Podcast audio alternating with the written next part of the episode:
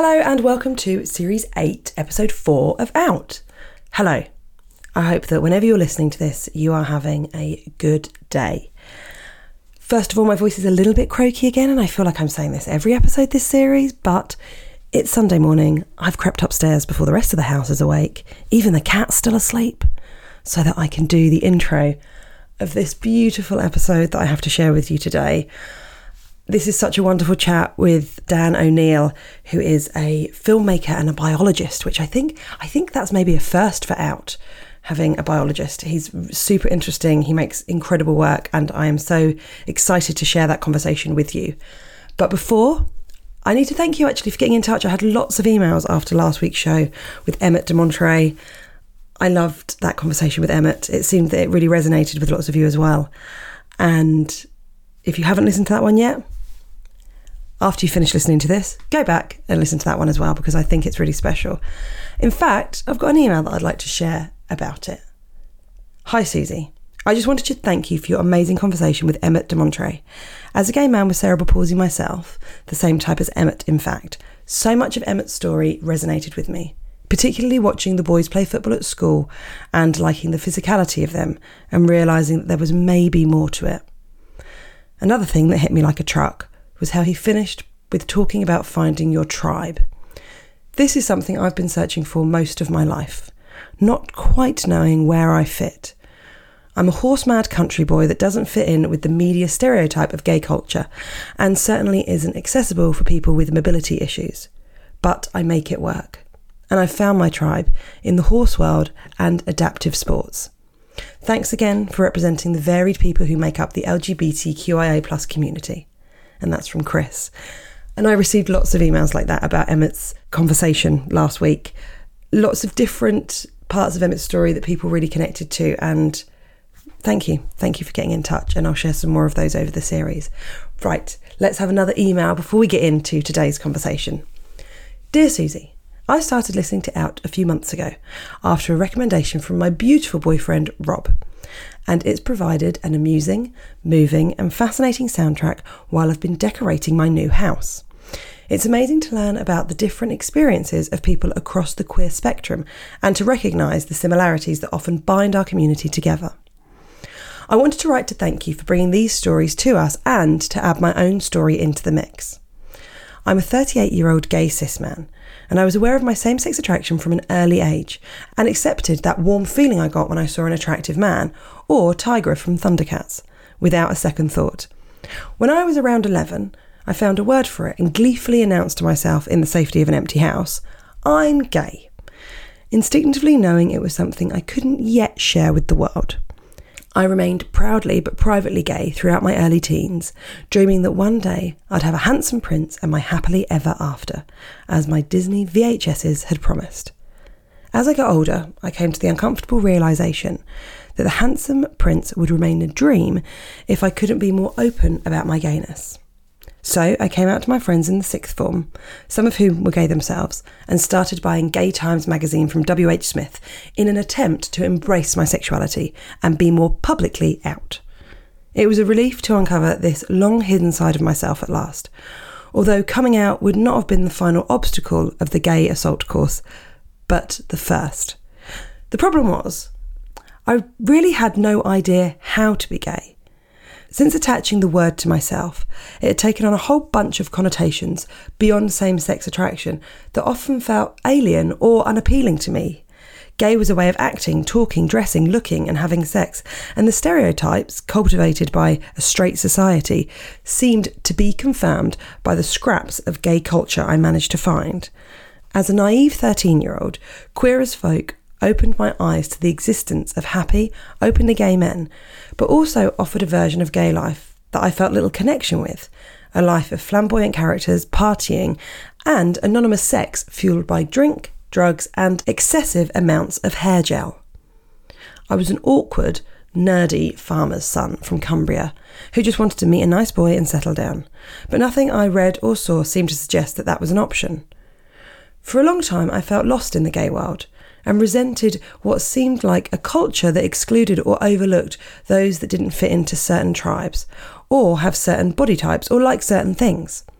Having spent much of my life being criticised or ridiculed for not conforming to the expectations of straight men, it was heartbreaking to think that I might face that same prejudice and rejection from fellow gays. My perception of the gay community and my sense of exclusion was heightened by my own internalised homophobia, which made me want to disassociate myself from those aspects of gayness that I had come to see as negative. It also didn't help that I had undiagnosed autism, which comes with an inherent sense of separation, a tendency to take things at face value, and difficulties with social interactions. But my experience was grounded in a reality where media portrayals of gay men were limited to particular sections of the community. Since then, I have slowly but surely found my way back to being gay and have learnt to embrace my own queerness and that of others. I couldn't have done that without learning about myself, facing my hang ups and insecurities, getting my autism diagnosis, and gaining more self confidence. But I also couldn't have done it without learning more about the queer world, which feels like it's grown and matured alongside me since I first stumbled out of the closet 20 years ago. It's now more open, more inclusive, and more visible than ever before. Engaging with the queer world made me realise that we're all just people trying to find a way and that the sense of having a shared experience of otherness brings us together and often overrides our differences. The stories in this podcast are sharing that message with the world. I'm sure it's offered many people feeling lost and isolated hope that there's a place for them in our community. I know that it's helped me. Being out is a journey and I still have further to go, but every step is made so much easier when you know there are others walking the same way. Thank you for doing what you do. Much gay love. And that's from Neil, who says I can read out his name. And he says that he and Rob, his partner, are coming to see me in Kendal next week. Please come and say hello afterwards. Neil, your your email just yeah really really got me, and uh, that's exactly what I've tried to do with this podcast. And I'm so pleased that you found your way, and that's what we're all just trying to do, aren't we? Just trying to find find our way and be as happy as we can. But thank you for sharing your thoughts and I'm sure your email will resonate with lots and lots of people. Right, let's go on with today's conversation with the brilliant Dan O'Neill. Now, I'm very excited for today's conversation. I am with documentary filmmaker, field biologist, creative producer, and explorer Dan O'Neill. This is a first. It's an actual first on out. I've got an actual explorer in the room with me. Dan has the job that millions of children dream of having, and he has actually done it. He specialises in remote and challenging environments and has organised numerous expeditions in search of some of the world's rarest animals. From the jungles of the northern Amazon to the frozen peaks of Central Asia, he has been pretty much everywhere. Well, to most places, definitely. He directed Snow Leopards, Ghosts in the Snow, a four-part docu-series for BBC, or you might be aware of him from Dan O'Neill Investigates, where he explored the illegal wildlife trade and animal cruelty in the UK and also After We've Gone, a documentary about how nature thrives after humans leave. Sobering to say the least. Dan is also a passionate advocate for increased representation of the LGBTQ plus community in STEM, adventure, and wildlife film careers. He says he is proud to share his story, which I'm sure will encourage others not to just consider a life in exploring, but also to know there's a place for our community there as well. Welcome to the show, Dan. What an intro. Well, Thank you very much. I mean, you're an actual explorer. yeah, well, it's a weird one. So you never really like you, that that line of like, "Am I that now?" Um, I think is- you are. Well, the thing is, right? It's you do all of these crazy adventures, and you go all around the world, and you and you, and you and you go to some of the most remote places, and you and after a while, you just don't really you you do so many different things in nature that that's kind of the catch-all. you can say Right. that's what your job is. But yeah. It's very impressive. Oh, thank you. You're very impressive. Oh well, listen, this isn't about me. I mean, in many ways, it is. No, it's not. Yeah, that's like, um, isn't it like your show? Well, yeah, but it's my show basically where I go, aren't queer people brilliant? God, we're all great. Let's chat to someone. yeah, and that is really good, and it's really important. Like we have, I mean, you mentioned it in there, but that's one thing that in adventure, natural history, you just don't see that much of. Yeah, I can imagine hmm. that. I was reading some articles where it was like, you know, showing, you know, a hundred different sort of queer scientists and hmm. stuff like that, and you're always listed in these things. But it's quite sort of few and far between to actually find people that are doing it now and doing it in a way where they're sort of unapologetically themselves, where it's not a footnote. Mm, that's know? definitely it. I mean, the thing is, there are loads of queer Uh, of scientists all over the of world. course. Loads of queer adventurers. Yes. A lot of the time, those people are in countries where it's more, you know, dangerous for them Of to be who they are. course, yes. And I think that's a lot of it. Like Yeah, a lot I'm of sure. some, most, some of the most biodiverse countries in the world are also some of the most difficult to be at the moment, especially for queer people. Yes. Um, and actually, when I, I recently did a series where it was highlighted, and we released a like a kind of little video about it. Hmm. Um, and someone who is in a country which has the death penalty for LGBT people Mm-hmm. messaged me on Instagram, being like, "Can't talk about it here, but thanks, mate." wow. yeah. and he's researching a really critically endangered um, animal that only exists in that country. So it's like pretty pretty amazing stuff. Because is that something? Obviously, you go all over the globe. I mean, we we've been trying to set this up for a couple of months. Just like, oh, where are you and where am I? And I'd be like, oh, I'm in Gloucestershire, and you'd be like, well, I'm just trying to shoot this rare bird. Um, don't shoot her. No, I'm just trying to. I'm, I'm I'm following this rare bird in the Am- like we've we're both on the road, but in very different Mm. ways. But you know, what's that like for you when you turn up in a country where it is enormously hostile for LGBTQ plus people? Obviously, you're there with a crew, Mm. and you've got fixers, and you've got people that are making it work for you. Are, you seeing that? So you'd have like a wouldn't Sometimes, you? Like, I mean, we had not. so we just did a five part series called Giants. Sorry, I'm just going to say fixers for people. That sounds like very like industry chat. Mm. Fixers is when you arrive in a country that you don't live in, and you have someone that's local that understands how filming works, but also understands like how to get around, how to speak the local language, and if there's different dialects and things like that. So, uh, so sorry, go on. Just Mm. in case anyone was going, Suze, what's a fixer? That's what a fixer is. Yeah, so actually, it's the fixer that we spoke to Right, okay. when we did. So we did this five-part series called Giants, where we went all around the world looking for the biggest animals in the world, Mm-hmm. And then with CGI brought them brought, brought back their extinct ancestors. Very cool. Um, Right. Okay. But when we went to Kenya, because we was we were going to do elephants, African Yes. elephants. Um, can't do big animals without the largest. stress No, of in the world. course. Um, so we we went there, and, and because this that that series Giants was the first time in history an out openly LGBT person Yes. had fronted a wildlife documentary. Yes, I saw that. off for a major network. It was like one of those things where. Usually, you wouldn't probably have to talk about that because you just don't say it. But when uh, there were articles and things online, it was like, okay, we're going to Kenya. Um, it's illegal. There's jail time. What do we do? What do we say? Um, and so the the production just made the. Uh, we sat down and we talked about Off the Fence, our amazing production company, Mm-hmm. um, and we chatted about what we would do, and we made the decision to tell the fixers and everybody we worked with first before we flew there. To, to gauge their reaction and to see that it was okay, and actually everyone we worked with, because most people in the world are pretty cool, uh, were all like, Yeah. "Yeah, it's fine, don't worry, babe," um, and that was absolutely fine. Um, but like sometimes I don't have a team. Um, it's just like either I'm doing a project on my own, or it's a science team which doesn't have like huge amounts of funding. Yeah. Because Um, not everything's filmed. yeah, no, not everything. Sometimes it's just for yeah, just in world. Honduras for two months. Yeah. um, doing a research project that wasn't filmed. So I went to the Philippines to do like a really small, like self-made project on the Where Philippine you eagle. literally take just me and my mate Ben. And um. And he was a camera operator, Right. and me, and we just sort of did it as we Why went. that specific eagle? Because it's amazing. It's the I d- I don't largest it. eagle in the world. Right. Um, How big? What's the wing? What would be about a meter tall. Um, Tall? Yeah, yeah. I thought you were going to say wingspan. Oh no! Oh my God! No, I was gonna say that- two and a half big, big, very big wings. But it's the coolest thing about it. It's the only bird of. It's the only eagle with blue eyes, um, and it's evolutionarily different to every other eagle type. So all those ones you go round, um, sea eagles, the white-tailed sea eagles we have here in Yeah. the UK, golden eagles, Yeah. harpy eagles in the Amazon. They're all much more related than this one eagle in the Philippine archipelago, which is entirely different. Why? Um, because it, it it evolved separate on this island system. By by Um, itself? Yeah, and it's the largest predator on the terrestrial archipelago of the Philippines. but why does it have blue Um, eyes? Um, no one. Well, I'm sure maybe someone knows, but I don't know. Someone probably Did knows. you ask him? Um, I did. I asked it to its face, and it just squawked at me. Rude So bastard. rude. Um, but yeah, no. I mean, I mean, we, and we wanted to see it in the wild, but Yeah, unfortunately. course. The place that it lives uh, is in the political red zone of uh, Mindanao, uh, in rebel-occupied forests. And so me and my mate Ben just went in a blacked-out car with some conservationists up this mountain to try and find it.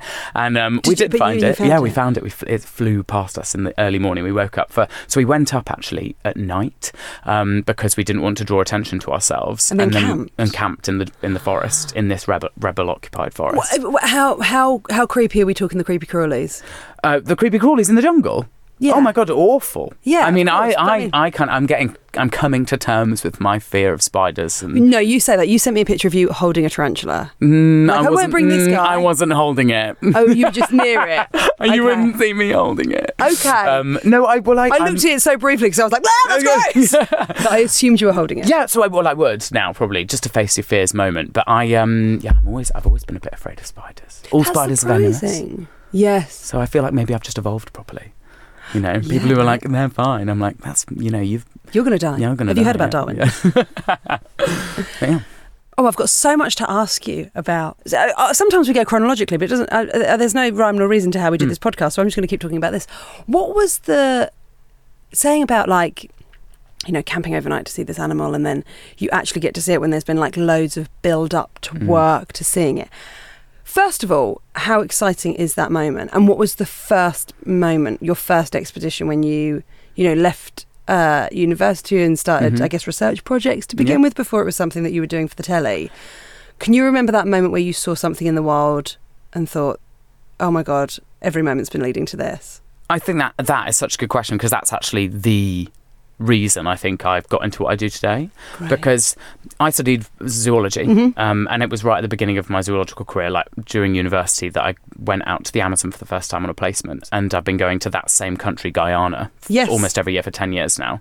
Um, and went went out there, and my dream was basically to see a jaguar. Didn't see one on that trip, but I'd seen all of these amazing animals, and it really became a bit of a quest for me right. to see a jaguar because every time I'd gone there, I worked on a big project in Mexico for a few months, never saw a jaguar, um, and like other people had, and they'd come back and tell me of how incredible it was. This mercurial, ins- insanely beautiful, elusive creature, um, and so I set up after I, I did a, a master's degree actually. Partnered with the BBC NHU in Bristol, Right. um, so learned all of this ability to make films and things, and then just went on an expedition with a bunch of my old research friends from Guyana, Indigenous guys, and we went 300 miles into the interior of the jungle with the mission of finding a jaguar. And what is it about the jaguar? Like, obviously, I know they're this unbelievably beautiful animal that not everybody gets to see. Mm. But was there something that like drew you to it? Yeah, massive. I mean, I grew up with cats, so Sure. like we were the crazy cat family. We had Sure. 12 cats at one point. Yeah, I Whoa, know, that it's, a is bit, it's yeah. a bit nuts. We just Yeah. could never get. They kept breeding, and we couldn't spay them, and they were so gorgeous. Right. Okay. Um, but yeah, no. So I've grown up loving cats, but I think there's something about them that I've always been fascinated with because big cats, especially, everything is on their terms. If you see a big cat, it's known where you are long before you've had any idea where it is. And so if it sees you in a place where it's truly wild, I'm not talking about like habituated areas where you can hear cameras, yes, somewhere truly wild, when a cat sees you and you see the cat, it's on its terms and i think that's Mm. that's what i always like fight to get it's that moment and you were talking about a minute ago about why that what's so amazing about what the build up to that incredible Yeah. moment for me i got into film I got into science because I love nature, and I Mhm. got into film because I saw nature being destroyed.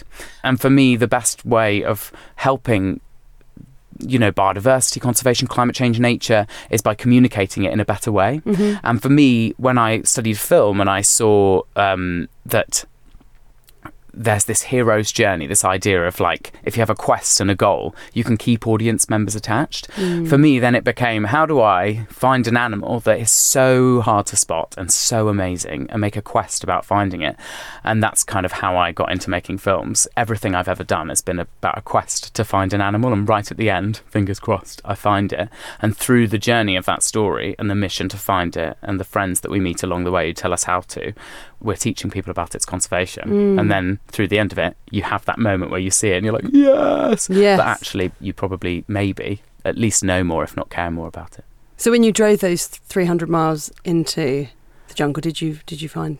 We did, and I've got a tattoo. You can't see it on the podcast, obviously. But there is a I got him afterwards, and that sparked a kind of like mission for my life about finding big cats and working with big cats. Right. Um, that's taken me all the way to, you know, tigers in India, and now my biggest passion, which is snow leopards in Central Asia. And so when you were a little boy, were you a child that was sort of always outside and Mm. always picking up worms and trying to work out what they were up to? Yeah. And Quite literally, yeah. Yeah. So when my brother um, was, and I think probably like a lot of young queer kids will identify with this. Um, I wasn't that into sport when I was Mm-hmm. Sure, a kid. Um, some are obviously, Yeah, but like. I think it's one of those things. Yeah, we're a broad church. Yeah. Yeah. but I understand, but you know, some stereotypes are there for a reason. Yeah, Sure. well, no, it's more. I think it's more that that was like that's quite hetero space, and it was always a bit. I always was a bit afraid to get into that space. Yes, and it can feel like it's, well, it doesn't feel like it's for me, so just I won't let Yeah, it be for me because exactly. it feels dangerous. And I love sport. Then Right. now, in Yeah. my older life, I love sport. But back then, it was just, it felt like an impenetrable, impenetrable place. Um, so I just found so much solace in nature because nature's this massive thing, doesn't judge you, no one cares. It, it- animals like you just as much as they like everyone else, which is usually not very much. But Yeah. like, at least it's the same. So a when, tree will have the same opinion of you as it has on everyone. Exactly, yeah. And also, there's no judgment. And also, if you're on your own looking for animals, you can have so much fun. And yeah, that it's. I think that's part of the reason why. Because I felt so different as a kid. I'm sure many people did, but like I really felt that. And Whereabouts of were you? Where did you grow up? in rural Oxfordshire Mhm. and then in California, so we lived Oh, in like a right. like the countryside outside rural California. and Um, how what how old were you and what took you there? So my dad got like a job nearby in that Mm-hmm. Sure. area. I was really young. I was like six when we left. It was kind of one of those things. We lived in the middle of these like like incredible forests, and Mm. um, there were pumas and Anna's hummingbirds and banana slugs. These giant, great big slugs that are bright yellow, um, and that was like a bam. Nature's the most amazing thing. But yeah, I spent all my time outside, and I didn't go and play sport like my brother. I would be down with a neighbour looking for snakes in his garden rather than And were you? Is anyone else in your family like? Was there anyone else in your family that had done, even if not a job like you, but that like had a real keen interest in wildlife? not really wildlife. But my dad was uh, is a physicist. Right, okay, so science. yeah, he's a scientist, but he and like m- mathsy things. So he Mm. was never really super interested in animals at first. That wasn't really his career, but that's how we connected because like it was science, and he's like he's quite a science minded person. So it was the best way of sort of connecting with him was being like completing little maths books and trying to impress him and being like, look what animal I found outside and I've identified it. Oh, Um, that's really cute. And were there? I know you said you you you felt like you were. I don't know what word you used about. Um, you felt. Did you say like an outsider as a child? Mm, I don't would know, say so. Yeah, definitely. misrepresent what you've just said. But when you moved out to California, did you first of all presumably there's a difference in you because you've got a little plummy English accent. Oh god, yeah. And so was that something that was sort of interested and celebrated, or something that was less so by the other children? I I honestly don't remember like that Really? much. Yeah, That's to be honest. But I because I was so young. Mm. But like and hilariously, it's so funny. You're like, what was that that part like? And I was like, literally no recollection of like what people thought of me. All I remember is the parrot that lived in the back garden of the school. What all I do remember, and perhaps I don't remember that, that because it was good. Like I didn't have a Mm. super negative. My Yes, memories that's been all imprinted. yeah, literally. Whereas it was the schoolyard in the UK that was the time I felt like most othered. Um, and maybe that's because I was just so naturally other in America that that was more interesting than the rest of me. Yeah. And so how old were you when you came back? About eight. So just Yeah. a couple of years away. Yeah. And so, did you did you come back to the UK? And I don't know if I'm saying this to someone who is obsessed with wildlife.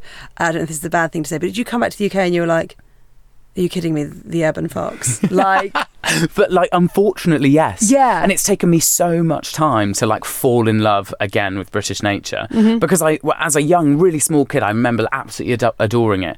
But then it was that trip, honestly, to the States that sparked this obsession with animals around the world. Mm-hmm. And now I would say I know far less about British nature than I do about, for example, you know, the Northern Amazon. yeah. But like, I'm now coming back to it and realizing just how unbelievably amazing our nature is. There's just less of it because we've gotten rid of so much of it. But actually, it's super cool. And actually, walking around London, like I, I haven't lived in London a very long time, Mhm. and seeing foxes run around at night oh, and that you can get super close to them. I, everyone's so brazen. yeah, I love it.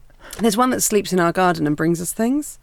Oh, So it'll be like the other day it brought half a baguette that it's just taken from someone's bin. that's quite polite, actually. Yeah, I thought, God, how tough is this baguette that this fox is even like, oh no, my teeth.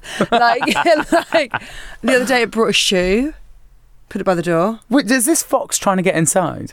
I Is it bringing you presents? I don't know, but it brings things and then like sort of leaves them in the same area of our garden. you should give it peanut butter. No, I don't want to encourage No, it No, definitely Because- encourage it. because he digs up my plants. Oh, are you a gardener? Well, I'm trying to be. I'm. I've. We, we we have a very nice guy who's like helped. We've not long moved into our place, and basically, I I spoke to a gardener. I was like, look, I want to be able to maintain this myself, but I need a bit of help, sort of getting the ball Yeah, rolling. And so I am newly green fingered. They're not green yet. They're sort of Do you know what would get you super into your garden? go on. Make a pond. Yeah, I think that would be great. It's the, literally the best thing you can put in a garden. It'll bring all the animals. Everything will go there. It could be literally less than a meter in diameter. And I like the if you're like, we're having not, frogs. this is not going in the podcast. no, it is. It can go in the podcast. I'm just not sure. We have we have a real issue with snails on our road. hmm I'll show you a photo when we finish. Uh, my daughter collected all of the snails in the garden, and we rehomed them in a recreational place near our house. Which I don't know if that's a terrible thing to do, Dan. You're looking at me like it might be, but it was eating. No, I just want to know who whose re- whose garden was the recreational Oh, on place. on um, on the Devil's Dykes in Brighton. It's Ah, like this okay. huge Mhm. And so um, we told our daughter, we were like, make sure we've got all of them so they're with their friends. so we.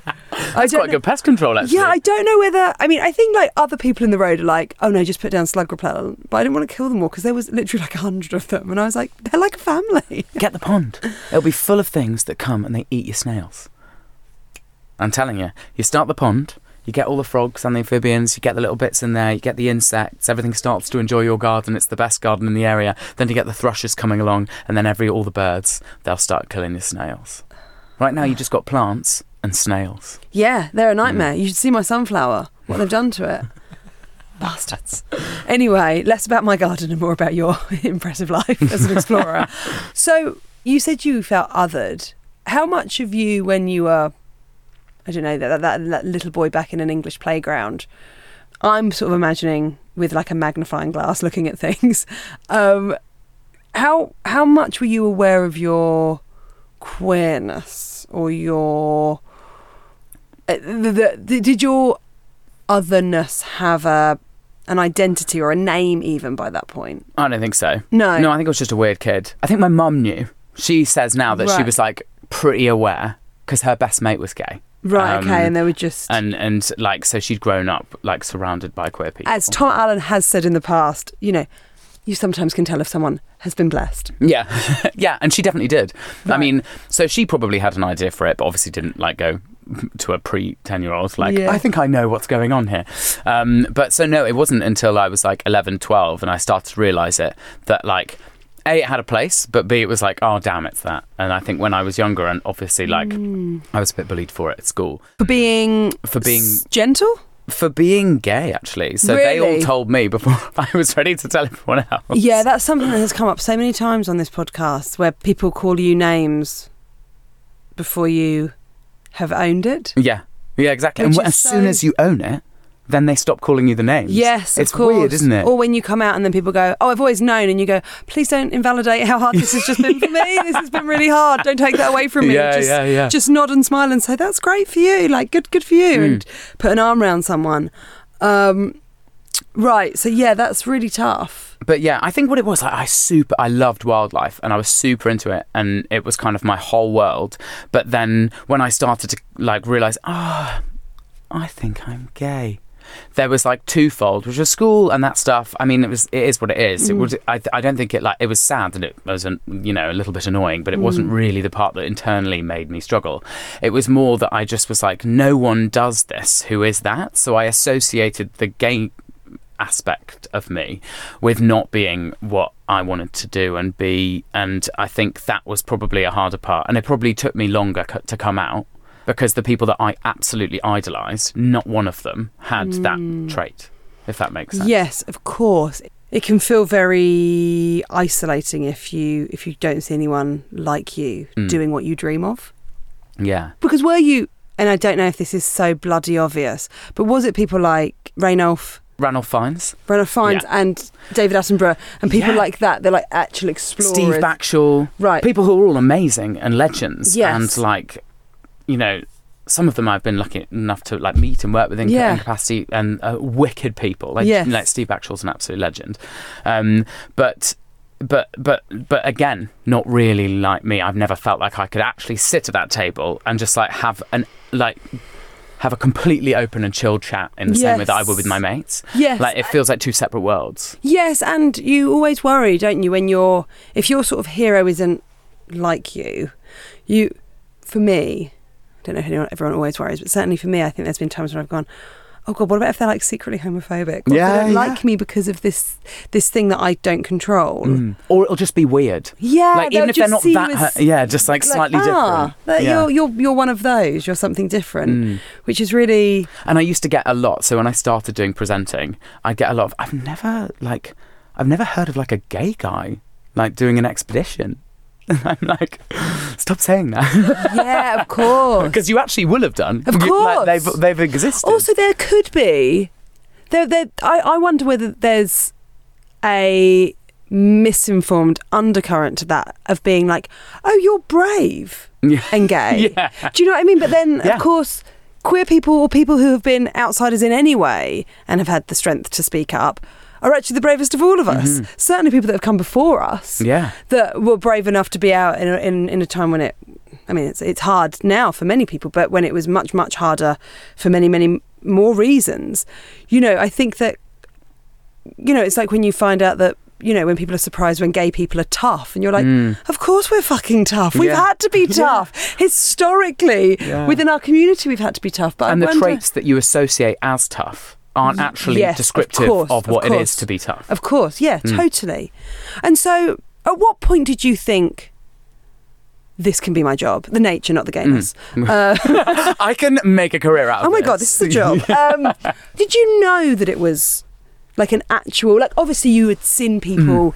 doing it, but at what point did you go, "Oh, this, this isn't just like a dream"? And obviously, those people get to do it.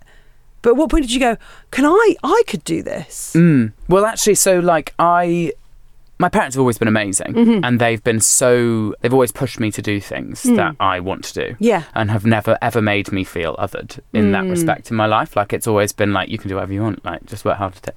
And I think with that, it was so I left school when I was sixteen because I didn't know what to do. I was all panicked, you know. School was Yeah. a bit tough, and I was like, don't really want to do much more of this. And I've just been given the out, that. so like yeah, I'll take the out. Yeah, totally Um, get that. But then, So, what did you do? so I, I, I, it was always between arts and sciences. So my mum's an artist Oh, um, by trade, and my dad's obviously a math, like a scientist. So you really had was- like both of them in the like yeah, yeah, both it's in the literally house. two Like, worlds, what- and they yeah. are exactly as you'd imagine as well. Right. Like the two complete opposite worlds.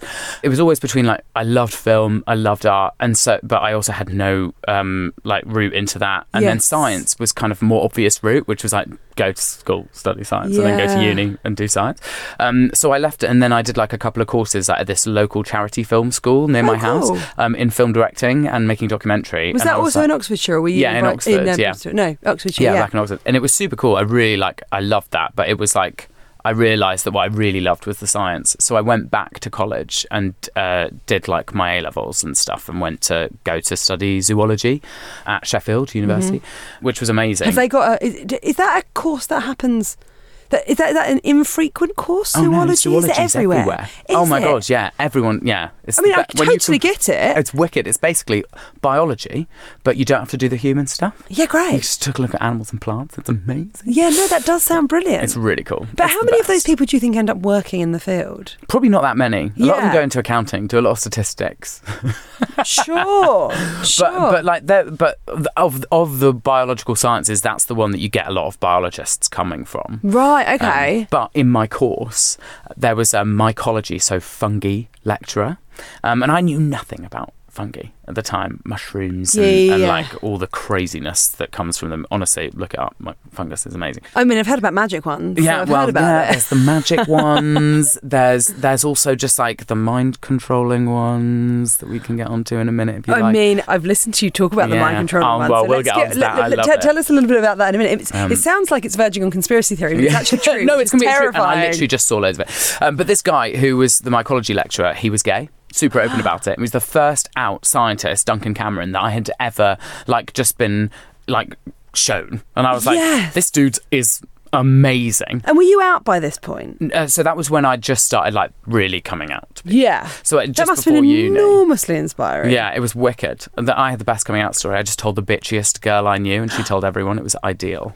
Oh, I was like, I'm not going to do it to everyone, so I'll just tell her, and it was perfect. She was amazing. She did the she did the job once. She did the announcement. I don't get don't get me wrong. I absolutely adore this girl, she is a bitch, and I knew Is she, she would still? tell. Is she still a friend? Yeah, I won't name her. But No, yeah. it's great. If you like, you know, you, you know, when you don't want to brag about stuff, but you've got that friend that you can go.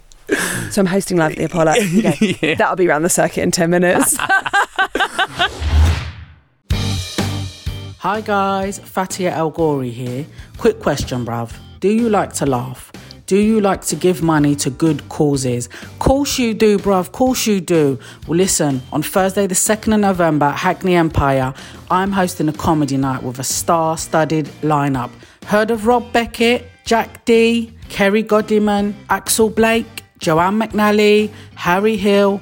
Well, yeah, I pulled some strings, didn't I? They're all going to be joining me to raise money for the British Red Cross, Morocco earthquake, and Libya floods appeal. It's a win for your dopamine levels and your morals. So get your tickets at Hackney Empire or Ticketmaster. See you there, innit? But yeah, no, and he was wicked. That guy was amazing, and I, I think it was then that I was like, okay, cool. I feel like super chill now. And and at uni, like there's so many different sorts of Yeah, people, and they've all kind of like found their own way to these things. And also, I realised from seeing guys like that and all the people around me in science that actually there's loads of queer people that do this. They're just not platformed on media.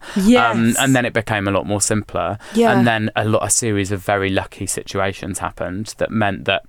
After I got into telly and I was working behind the scenes in wildlife documentaries. right. Okay. So that's that was your route in. You were doing. Yeah. So what sort of stuff were you? Were you like going there before How does it work? Do you, does a crew go out and Mm. like make sure, check the shots, find out where the animals are? Is it that sort of thing?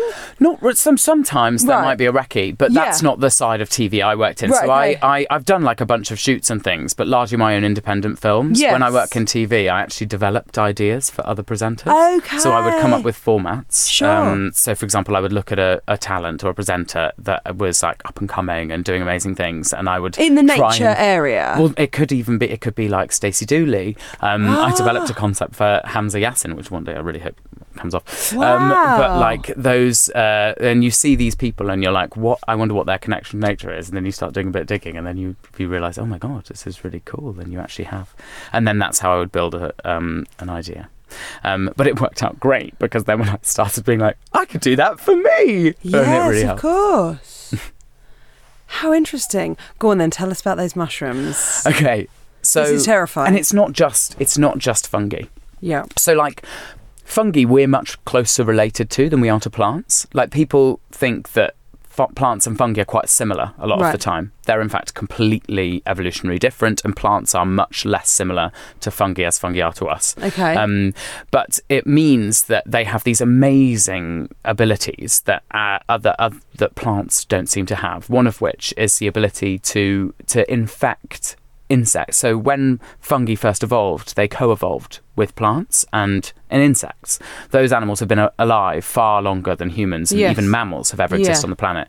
And so they've been evolving for these millions, if not billions of years, um, to have these incredible symbioses, interactions between them. And one of which is this fungal parasite called cordyceps, which is has thousands of species all over the world, typically in tropical forests, um, and it impacts and, and each species of cordyceps im- infects its own unique species of invertebrate. So think people think that this one from The Last of Us, cordyceps, is this one species that may or may not exist in the natural world, and it just diversified and mutated to attack humans. No, there's actually thousands of these. Uh, and they specialize in one particular invertebrate. It Could be a spider, could be an ant, could be a wasp and they can control. control their minds. So what will happen is the the spores will be in the atmosphere in, in the air, and they'll land on or be eaten by, let's say, it's a wasp, and then that and the spores have come from the fungi, come from the fungi. so it can sort of. hmm Yeah. So a mushroom. So when you Yeah. see a mushroom on the ground, Yeah. that's just the fruiting body. The fungus is much larger organism mu- under the ground. Right. The fungi is basically just the flower of the plant. Okay. Yeah. and so it's it's just a reproductive organ and sometimes they only exist for a day and then they release their spores and then they pff, go away um, but those spores will hit an, a uh, an unexpected insect. Um, and people think of uh, insects as having these like this shell on top of them which is impenetrable. Yeah. but it's more like um, I learnt this from my friend Erica McAlister. She's the um, Natural History Museum's curator of flies and fleas. Um, that they're actually a series of plates, like a uh, suit of armor for a soldier, and if the So it's got spore little breaks in it. breaks, yeah, and if the spore gets in there or it's eaten, it will stay in the body, and for a couple of days nothing will happen. The animal will carry on its normal jobs, and then slowly its its body will start to jud around. I'm moving. I've realised there's a podcast. No, No, one can see no, me. it's fine. Um, but it uh, the movement starts to jar and go strange, and it will it, basically this fungus has got inside the central nervous system and even into the muscles, and it's mechanically moving and impacting the brain for this insect to go as high as the fungus needs it to, to the perfect humidity, the perfect place for it to release its spores. And when it's got to that spot and it's forced this insect to move to that area, the last thing it does is it gets its mandibles and it forces the insect to bite down. So it's wrapped in place and wrap its legs around whatever it's on, and then it will consume the rest of the insect and burst out of all of those gaps in the suits of armor in the insect, and those mushrooms will start to form, maybe out of the head, typically out of the head, um, and then the spores will be released at that perfect spot for the mushroom, uh, for the fungus, and those will fly out and impact another insect. But that's amazing, and that and that is one zo- zombie parasite that exists in the natural world luckily doesn't impact humans yet. But there's so many different ones. There's fluke worms which impact ants and the ant it forces the ant basically it needs to get into a cow. It starts its life in an ant it needs to get into a cow and it forces the ant to climb to the edge of a blade of grass but only at night. And it will sit there zombified doing nothing in the night. And then when the day breaks the ant comes back alive and it goes down to the bottom of the blade of grass and it carries on doing all of its tasks for the queen ant and living its normal life. And then when night falls again it climbs to the edge of that blade of grass and it sits there zombified waiting to be eaten by a cow. And the reason it's doing it at night is because that parasite is basically that parasite basically doesn't want to desiccate and it want and if the sun is beating down on that blade what of grass desiccate mean? so dry out Right, okay. and if the sun is beating down on that blade of grass, it'll die and it'll kill the ant in the in the uh, heat of the sun. So it only does it at night and lets the ant carry on its life in the and day. it just it would just be until that one cow in the night Eats it. goes, I'm peckish. yeah, and eats the blade of grass. But there's one that impacts humans, and it's called it's called Toxoplasma gondii. It's not meant to uh, impact humans, but it's a cat and a rat parasite. And what it does, it gets into rats, and then the next part of the parasite's life cycle has to get into a cat. Um, So the cat has to eat the rat. So cats have to eat the rat in order for that to happen. So what the parasite does, it gets into the brain of the rat and it makes them like the smell of cats. It like makes them like the smell of cat urine, less afraid of cats, more likely to run in front of uh, moving traffic or risk, commit risky behaviours. And if it gets into a human, it makes us more at risk of walking in front of moving traffic. It makes us more at risk of general risky behaviour and even risky sexual behaviour, less likely to wear a condom. no like way. Mhm. And th- and that is called Toxoplasma gondii. It's a really interesting example of how parasitism that is n- that parasite is not linked to us but can get into us. Um, And then how would Yeah. we get it from the cat? So actually, a lot of people in the UK have toxoplasma. Um, it's called toxoplasmosis. It can impact many different things. Other than that, um, it can impact uh, pregnant women, for example, in negative ways. Um, but it basically, if you have cats and you live in a house with cats and the cats are pooing everywhere, because the, in order to get into the rat afterwards, it's the poo of the cat and it gets like passed on through that. So um, a large, a very large percentage, a larger percentage than you'd probably want to think, is impacted by toxoplasma. So if you think about those people who, you know, you might think they have some risky behaviours.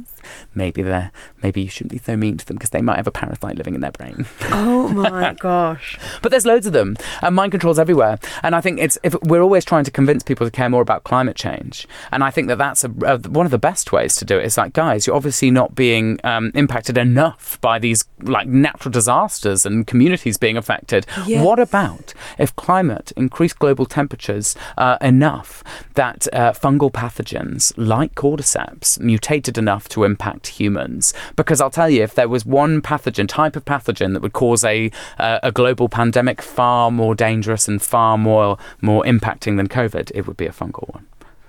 That is fascinating. that is fascinating, Dan. Oh my god. So she talked about climate change. I mean, I, I'm sort of like I'm, I'm, I'm a bit. I love telling these stories. Like nature is full of such unbelievably cool stuff, and I feel like we don't have enough biologists like just like yamming on about it. We need more of it. Yeah, There's it's fascinating. Mm, cool area. Yeah, it really is. But you mentioned then climate change, and that's Mm. something that I've got on my, my list of questions to ask you about. But I was wondering, obviously, it sounds like a very stupid question because I imagine everywhere you go, you see impacts of climate change. Mhm. How much has that become something? I know that you said that you, when you were first sort of interested in wildlife, you wanted to be able to, you know, save wildlife and save things. But I guess sort of the the speed with which climate change is now happening in a way that maybe we didn't well biologists probably knew about it 20 30 years ago but the the wider population weren't really taking it seriously how much has that now become something that is sort of a a push within yourself within your work Mm. to let people know about how this is affecting our world Yeah, I mean it's the biggest issue of our time. I think Mm. one of the the most difficult parts about it is how do we communicate that in a way that makes everybody come together and fight for Mm. it, rather than causing, which I sometimes see at the moment, which is ridiculous. But people seem to be fighting more within um, and talking about the issues issues associated with it, like people having a go, like uh, um, the activists trying to stop it. I'm like, why are you doing that when actually there's this massive looming Yeah. problem that's going to destroy yeah, the planet? like, I don't think that like stopping the cricket for 15 minutes. Like, if we've got no world, you won't be playing your fucking cricket. yeah. You know, like there'll be no way. If it's too hot to be outside,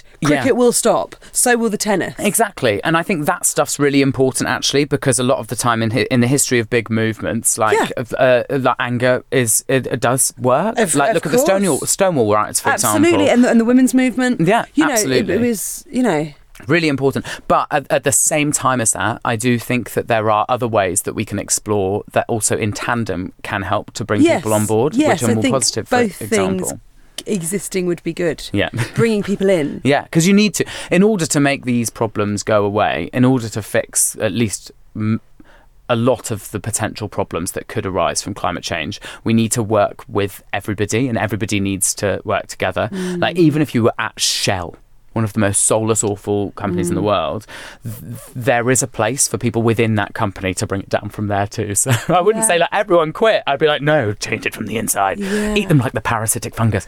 Um, no, but I um, but uh, in in in terms of my work, because I'm I I'm really I'm very passionate about like put, putting forward like and pushing to the front um, of the conversation like global activists and people who you know live in the front lines of where these things are happening. But at the same time, I think just showing amazing parts of the world is valuable um, and also places that are starting to change like even in the 10 years that i've been going to guyana in the north of south america for example first time i went there um, there were the whispers in the early stages of like some of the issues that I'd seen now have now seen. But for example, like like what? so back then, the the the rainy season uh, between sort of January and uh, and April, end of April, May, would be clockwork, and that's when it would happen. The the dry season then, and the wet season in in um, in uh, summer and up till October time, and it would be clockwork. You'd know that the water would be low, and uh, it would be very very hot, very little rain, and then it would be very uh, high water levels, Yes. lots of rain. That's completely changed now. There's no uh, rhyme or reason to when the dry or wet season are coming. Not You at all. bas- basically nothing. Like it's it, that it's just a, a mosaic of random situations that mean oh it's a really dry uh, December now or it's a really dry um, wet season or a really wet dry season, and that is a direct link of climate change. And you speak to Indigenous people out there, they're like, no, it's always been the same. It's always been equal. It's always been clockwork, and in the last decade. it started to really change And now it's and now it's just random. Um, know, and those things are huge, and and also they're undeniable. Mm. Um, but then other places, so there's this amazing ecosystem that I've worked at, uh, at before and hoping to go next summer as well um, in Mexico. So the the second largest contiguous forest uh, or connected forest in the Americas is the Selva Maya, which is this giant, great big area in the Yucatan, Mexico area. okay. Um, and what that- sort of an, can you? Because I am terrible at geography Mhm. and I'm embarrassed by how little I know. I'm fascinated by everything you're telling me. But for maybe me and maybe other people listening, Yeah. what would that forest look like? Okay, so that's a dry forest. Okay. But what's so cool about it is it's a dry scrubby forest, um, and it has all those same Amazonian animals in it. So jaguars, tapirs, the largest terrestrial an- animal in the in the Amazon. It's kind of like a, a, a horse mixed with an elephant mixed with a cow mixed with a pig. Um, but it's got all of these amazing animals spider monkeys, howler monkeys, macaws, all these incredible anim- Yeah. Amazonian animals. But that forest isn't natural. There's no rivers across the entire area. All these, it's all, the water, it all comes from rain and these like semi permanent, like ponds called aguadas. Um, right. And if they dry up, there's no water in the whole forest. And that's because the Mayans made that forest. Their temples are everywhere, and the fruit around the temples, which feeds the primates and feeds the animals, which in turn feeds the jaguars, because the primates that fall or the animals that eat those fruit on the They floor all of the come jaguar. together. Yeah, the Mayans made it, but it means that this amazing, beautiful, incredible forest is completely at the mercy of climate change. So, as temperatures are getting drier and hotter, everything's drying up. So, the work I was doing out there was literally just pouring water into troughs so that animals had something to drink. When you think about that as an impact, right? This giant forest, it's been there for thousands of years And since the there's fall of you the with your reusable water Yeah, bottle. we're, we're just going there, filling up troughs with water so tapirs can drink, hoping the rains will come. And every year, the rains get less and less and less. And then what would happen to those animals? Would it be obviously some would die, but then Mm-hmm. it would it be a migration thing where then there'd be too many animals in one place? Would it be Well, that's what is so, so. As places get fragmented and uh, fragmented and destroyed before the animals fully die out, they do get concentrated to areas. You see that with lemurs in Madagascar. Forest is Mm. Yes, very low, yes. but lemurs are all in one in Yeah. very small pockets. But really, in a place like that, most of the animals would die because where would they go? There's no forest for them to yes, go to. of course, because it's Yeah, and as it shrinks, so that's where I look at things, and I'm like, that's where what I really want to inspire people about with climate change is to imagine these amazing, incredible locations that like are breathtakingly beautiful, Yeah. um, and they could go, and they are going, and that's why we need to yeah. stop. On one, on one of those most recent series of David Attenborough, there was a bit at the end where he was basically going, "For fuck's sake!" yeah, like obviously. yeah, come on, guys. So David can't say that. Yeah, but there it's was, been a while. Yeah, there was a bit at the end where I was like, God, I feel like I've just been bollocked by David Attenborough. Who do I need to donate to?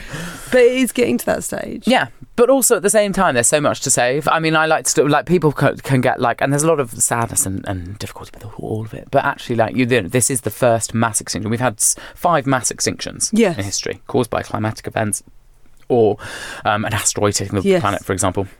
Um, and this is the first, the sixth mass extinction, the Anthropocene, as it's known, uh, caused by just one species, which is us, humans. But that also means that we have this immense amount of power that we can do the it. opposite. So, with the, also the first time in history that one species can stop um, a mass extinction, and I think that that's the way I like to look at it. Instead of being like we're destroying the planet, we're also the only ones that can stop it, and we have the capability to do so.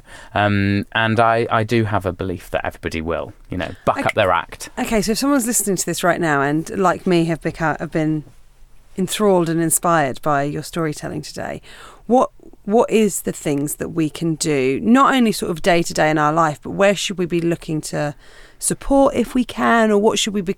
How should we be becoming more aware and more educated in this area? Hmm. I think like amazingly, so many people already are. Yeah. I think that, that that's a question that's asked a lot. How what do we do? But actually, so many people are already doing it. The Mhm. younger generation nowadays yeah. is super super interested in saving the planet, which is really great. Um, but just like joining groups of people, making coalitions, we're stronger in groups than we are on our own. Um, creating coalitions of people that uh, care about uh, the planet, come from different backgrounds and different places around the world, so we can have a more um, full. Uh, uh, understanding of what's what actions happen in uh, what actions consequences happen in different parts of the world um, to understand that like the privileges that we might have here in our part of the world um, uh, are mean that we should be doing more to help people in parts of the world who are suffering at the hands Yes. of things that we we're doing perhaps um, and also just like maybe like if if the if someone who's listening is someone who's a bit like oh god i'm hearing a lot about activism and like like stopping oil and i'm just like it's, instead of like worrying about that maybe try to think about why people are really fighting so hard for it and to read maybe read one or two books about climate change um, because uh, as soon as you start to educate yourself like properly into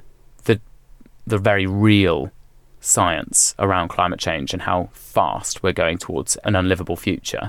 I think as soon as you learn that, then it becomes much more easy to engage with that side of it, and the, just the movement grows. And there are other, and there are ways that we can, um, uh, and vote out the Tories.